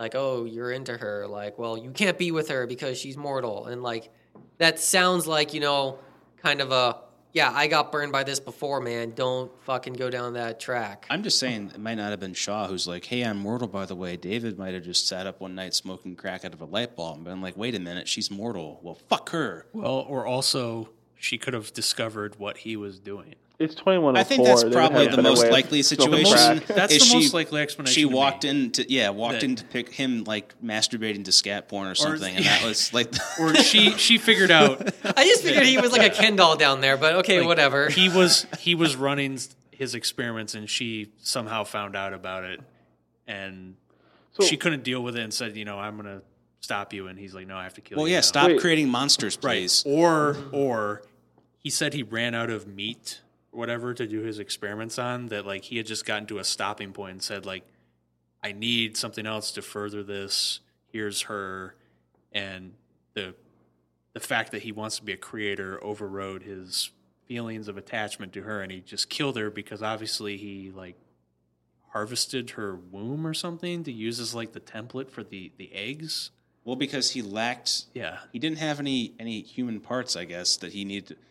There's lots. To, it's not explained. I don't really care why. I, she's dead, and he's all, you know, But the way he's made it out. sound from what he said in the laboratory is that there's an insect on the planet that injects its material or whatever, like, you know, a parasitic wasp into other creatures. And so he, like, kind of uses that mixed with whatever he harvests from Shaw to create, like, this kind of proto xenomorph creature, which Mhm. doesn't actually look like the ones that we're familiar with. It doesn't have, like, the biomechanical parts of it, it looks more like organic. So it's clearly still in process, but that's how I perceived it. yeah. And I think that this third movie that may or may not be made is going to explain how that embryo, or the embryos in the end, and like the what, whatever's on there lets Frieza unlock his final form on this new planet. I know people are just really butthurt about alien, or David being like the creator of the alien, and they think it takes all the mystery out of it, and to some extent it does. But yeah, I, I, I'm not too upset about it. Actually, I'm. Were we supposed to see the neomorphs or the the, the, the white xenomorphs as like a blend of human and animal and animal and alien? I think it's like different things David spliced together. Like he needed the womb to do the egg part, and the wasp inspired the reproductive cycle. Yeah, I think it's just him doing mix and match on Okay. various. yeah, I think that was just like a, oh, well, you know, this was a trial, tried and failed sort of like thing. Just Island like- of Doctor Moreau type stuff, where he was just doing experiments. or he may not have created them. Like that may have been um, just a side effect, like he said, of the, the black liquid. The black kind of- goo bombing. Right, like the black liquid, he said killed all of the um, what like animal life in the surrounding area, and then it like mutated other things. So they the neomorphs could be a result of that because they come out of like a little plant spore. Thing. Yeah. Like a poppy seed. Yeah. And so I was thinking that he actually used those as the beginning of his experiment. Like it's like a neomorph mixed with like the parasitic wasp thing or whatever, and he's that's what Can, can do you guys notice, or can we discuss the fact that when we see the engineers in the in the city, they're not all uniformed and glorious Adonises that we saw in Prometheus? Right. They don't look anything like the guys in Prometheus, which Clark and I were talking about this a while ago. It makes me think that they're just another, those people were just another child. They're race another experiment. That the engineers created, and that the engineers are kind of like the gardeners of space, and they just like periodically return places to see how Which like the things they've planted. is have been why when going. David's ship shows up, they're like, "Oh, yeah, I like oh, that thing." see, they think I one of their went on a- gods is returning. I went on a different course. I imagine that those are the worker bees in this grand hive, and that they created engineers as their perfect, like how we create androids to be our perfect human. They created engineers to be their perfect version of themselves, and that it then it benefited them, and that's why they're also happy to see David ship because it's like our our our children have returned to us, and then then he bombs them. You know. That's interesting. I didn't really see it that way because it doesn't seem like these guys had much in the way of high technology. They- on yeah, their they planet. seem very primitive It's- relative. It seemed like the high engineers. technology on their planet was limited to that docking thing that was in the middle of the, the big circle in their Yeah. city, and that was only there and because it they waited for the engineers to. That's come what I mean, though. Maybe the engineers even like left them the blueprints for that or helped build it. Like, No, I, just was like, I'm just kind of because like they do that that close up shot of them all realizing shit, something's going to go down, and I was like, wait a minute, there's a fat one, there's a skinny one, there's a chiseled jawline one. But you could end up being right because there's another deleted scene that's supposed to show in the middle of that big circle Mm-hmm. that there's actually a, a ring where underneath it is a bunch of ships docked. yeah. Well, and also because like for one in that close up shot, you see the quote unquote king. hmm. So they have a hierarchy. That, so that's why I went on my whole like they create engineers because it seems like Ridley is going. At least in my mind, it just seems like there's this common undertone of your creation kills you. That like we create. We, Well, we yeah. you know we want to create out of goodness, but our greed to get that goodness turns into evil. Well, or you know, it's like the Prometheus myth uh, itself. It you know the gods were so they wanted to wipe out or stop mankind from getting fired because they didn't want their creations rising up and killing them. Yeah. That's why they wanted to. That's why they tortured Prometheus because he gave them fire, and they're like, oh, if they have fire, they could one day rise up and kill us, which sheds some light on why the engineers wanted to get rid of the human race in Prometheus, apparently, but they fucked it up. But that makes a lot of sense, though, if the engineers are just some weird group of people that likes to tend garden plots. Across the universe, Yeah, I mean, maybe their ships buried under the ring, or it's just their supply shed for that garden. Like, it just seemed to me that they were so far beyond anything that was depicted by any of the races that they are obviously just some Deus ex machina force that is just meddling with these things just to see what happens. right? So, Like eh, those whatever. those pale skin guys on this planet, they probably didn't even know those ships were underground. They didn't, had no access to them if they did. Yeah, I think that the engineers like left them there and they came to see them as gods or something. And just like the gardener thing, humans now have become weeds. We don't like this kind of plant. We better get rid of it. Right. Yeah. That's you know a really interesting thing that I thought in about in this movie that they ended they began and ended the movie with it was um, that Wagner twi- or not Twilight of the Gods uh, entry of the gods into Valhalla Mhm. the orchestral piece there from uh, I think it's like it's the first opera in the Ring cycle Uh, that's Das Rheingold. that's part two. Well, you can look it up, but I mean that's that's what I um it's either the first or second or whatever, but the whole Symbolic. right, the whole story there is that the gods are entering their new home, but that it also foreshadows their end because they they lied and tricked their way into their new home by cheating the giants who built the the castle Valhalla.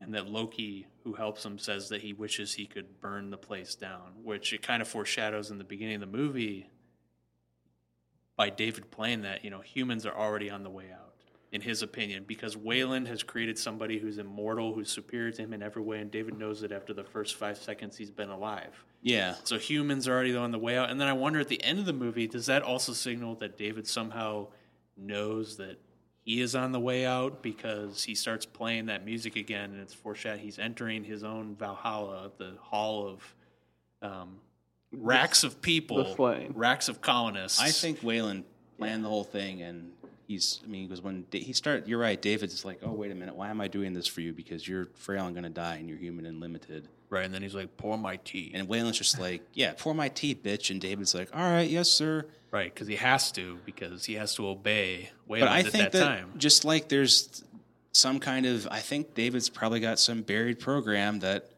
Weyland is like plan A, immortality for me directly, plan B, immortality for me through my son. Here's what you need to do for me, David. Go out and harvest, like, you know, there's a plan beyond just go out and colonize because the Weyland Corporation, as we know from the future in the franchise and the past for us, Weyland Yutani loves to make money, and they don't really care if people end up getting hurt in the process because their philosophy is cool, interesting. Bioweapons will love this. Great. Well, another th- uh, like another theme that throughout these two movies that keeps coming up is um, how people are punished for their hubris for seeking answers from a higher power.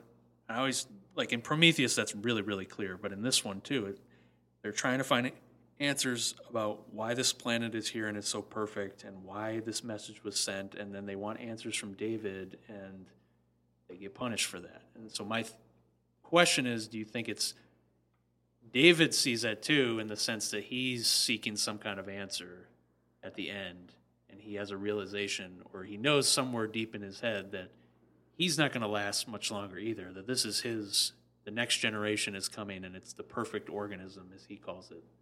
So he's not perfect. He's created the perfect thing and he knows that it's eventually going to sur- surpass him and supplant him too. I mean, I just to go back to the Das Rheingold, I I took it more literal in the sense that he plays it for Weyland, who's later killed by his own greed, you know, being beaten to death by the engineer in that deleted scene. Um, but he dies, and then we see it when we see it played again. It's Dave. It's David walking into the cryo area where all the colonists and the embryos are yeah and they're entering, and that whole thing is they're entering Valhalla. Valhalla is the hall of the slain. I took it as all these people are going to die next. That these are the next people to die. Are the but are those people the ones who are slain or is the hall of the slain referring to the gods themselves I think it's See, referring to the gods Yeah. themselves. Oh well, Because the- I, the I- ultimate- I, took it more literal because it's just like you know, enter the hall of the slain. So the, the slain are already It's in it the just hall. seems like it's a it's a thing that they play, um, and it's supposed to it's the duality of their triumph at one in one sense because they've got this home and they didn't have to pay anything for it really, But Ragnarok's coming. right? But it, you know the reckoning is coming, Right, and it's just like Christianity, the the um, the rapture and stuff. Like everyone, all religions have their end time story, and I think that David realizes that. I think David's arc is like he's he wants to help Weyland and Prometheus because he's programmed to do it. He's a bitch, and then in this one, he thinks he's woken up from that, but then he has the ultimate realization that he's just one more step in this evolutionary chain, and now that he's done making the sort of alien, like there's nothing. It's beyond his capacity to influence events more. So he just like like Valhalla, like he's there, he's in there now, but he knows that like the, the clock is now ticking. right? All he can Yeah. do is Watch. shepherd the thing to its perfection, and then it's over. Yeah, all he can do is watch, and he can't do anything about it. But in Prometheus, that was a very interesting thing about him is that I never really understood um, his motivations as a character because you never really knew if he's clearly very curious because he steals or he invades other people's dreams and watches them in the, in the beginning in that scene Matt was talking about that he likes so much. But that's, Um, that I be- do like But that scene. you know, is he doing that because he's innately curious and that he's been imbued with the whole, same kind of um, trailblazing mentality that Weyland has, or is he taking orders directly from Weyland in that movie? And it seems like it's a little bit of both. in Prometheus. So that's I always found his character much more interesting in that movie than this because in this one it's very clear what he's after. Could I could I just speak about that scene one more time? So we see him watching Lawrence of Arabia, and Lawrence of Arabia, synopsis wise, Lawrence is sent by the British to the Middle East to help them with their skirmishes, so that they can help the British with the Ottomans in World War One. And Lawrence took this as a great sense that he can now make a good thing out of the Middle East. He's going to go and fix the Middle East. So we have Michael Fassbender, you know, play, played by Peter O'Toole, who's perfection. You know, this uh, blonde hair, blue eyed Adonis guy playing this guy who's going to go to this Middle Eastern place and change everything. We have Michael Fassbender, an Adonis, who is now going out and it's going to change everything. And I don't know. That's why I like that scene so much, is because I feel like there's a there's there's little subtle things throughout that scene, all those scenes that explain David's character far more than what we get in the explanation of David's character in this one. But they push and you know, and that's a more. That's why I think Prometheus is a more interesting movie. Yeah. because of all that. There's so many questions in it and so much going on. I think, but in this one, it's clear like they're just saying, David is Satan. Yeah, You know, I he's trying to create his his own perfect uh, version of something, and he's ruling in hell right now. And these people are these people are doomed because they've made a choice to come to him. I uh, Yeah, I, I still love Prometheus, and actually listening to you guys go back and forth on this whole Ragnarok thing, this the, you guys should really do a commentary for this track because for this movie because I feel like I want to because my last note on here is I don't ever want to watch this movie again, and now after talking to you guys, I kind of want to watch it again because I clearly missed some subtle things that like Like it's not a horrible movie. No, it's just it's no, a, it's it's just a frustrating. weird like it's a movie that feels like it should have just been Prometheus 2 and I think that's what they wanted to do, but then somebody forced them, you know, Do the horror thing. to, to like shove the alien back horror, into the franchise. horror Just- the genre of horror and the genre of action do not go But I think together. that you don't really get Yeah, they do. forced. You don't get forced by someone Aliens. to do that.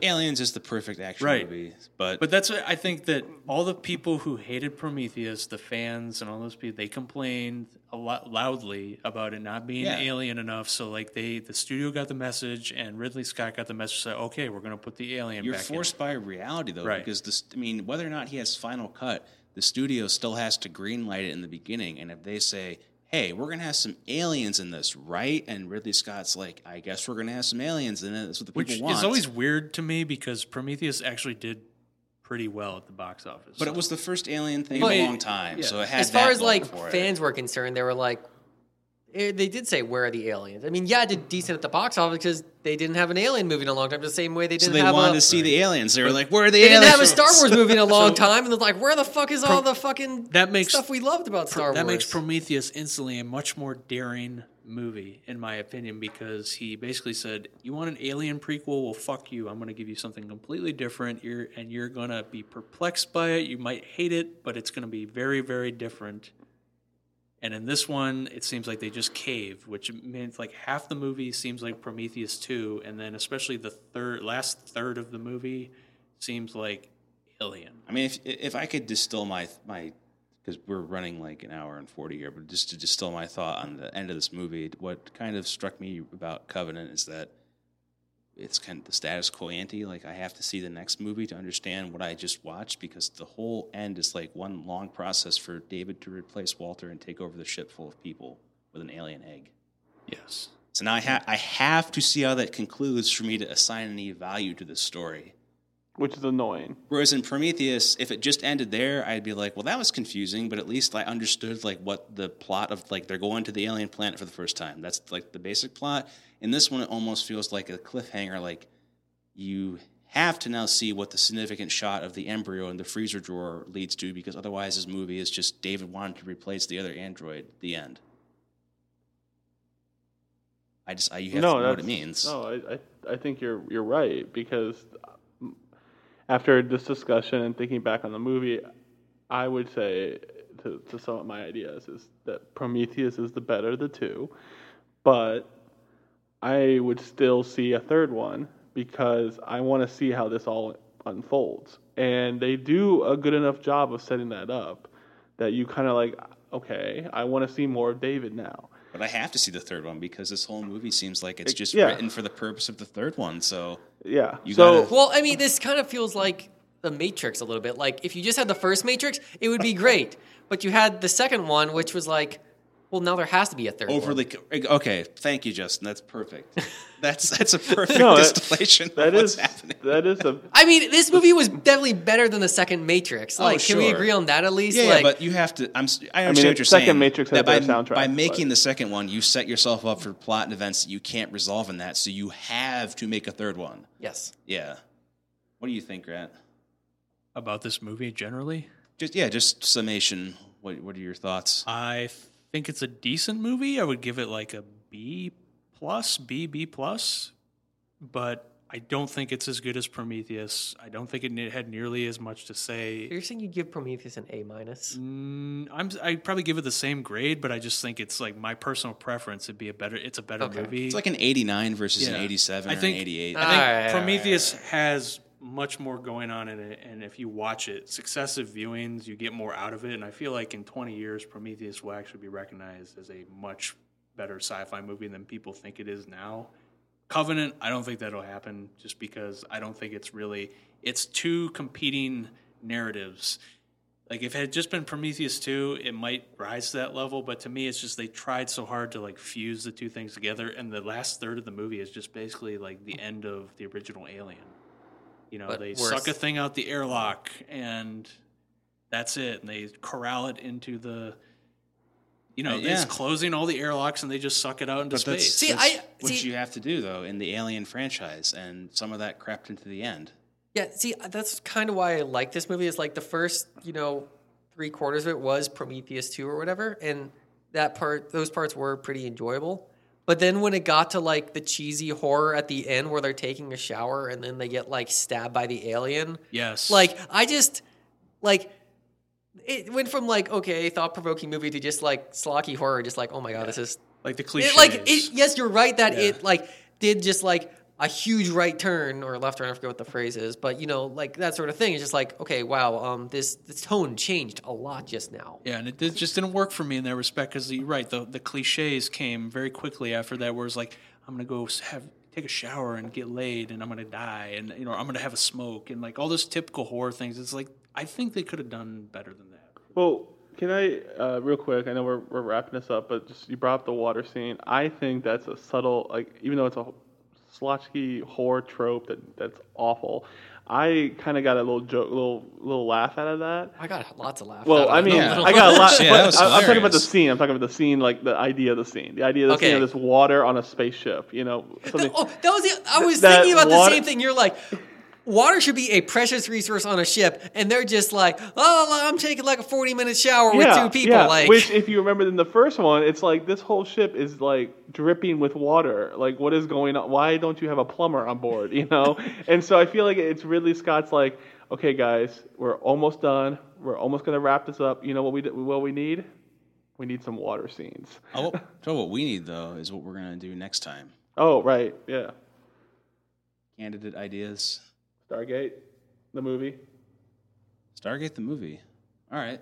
I'll come in from the uh, point of view of I have seen no Stargate, and the only experience I have with Stargate is through a Garry's mod. Mod. Yeah. I So would say totally that's lost. the best way to do it because being that this is my my, my submission is uh, the Stargate movie itself is heads and tails above whatever they did in the show. The shows are their own thing. So You're gonna get raped next week, Matt. I know. You thi- I'm wait. ready. So let's let's pre let's preview this. Or what you say is what you're saying is that The movie's the better than movie the series. is better than the series. The movie is better than Atlantis and the one on space. It is not as good as SG1. SG1 is still All right, well the that's better of the series. So I guess we're gonna fight a smaller war next week, but it's Yeah. still good. They're them so, fighting words. so we went so, so we went from the penetrated. Seven Years War down to like the Chimpanzee War of '73, right? Like we The were, Emu War. yeah. You're gonna get mildly penetrated next week. Well, I'm gonna that statement. look. I got notes on notes of Stargate, so I'm ready for this, and it gives me a reason Binders to watch full it of again. notes. Yeah, I have binders full of Stargates. binders full of women. Binders full of Stargates. Just All right. so. Cool. I'm looking forward to it. Justin, you'll enjoy that.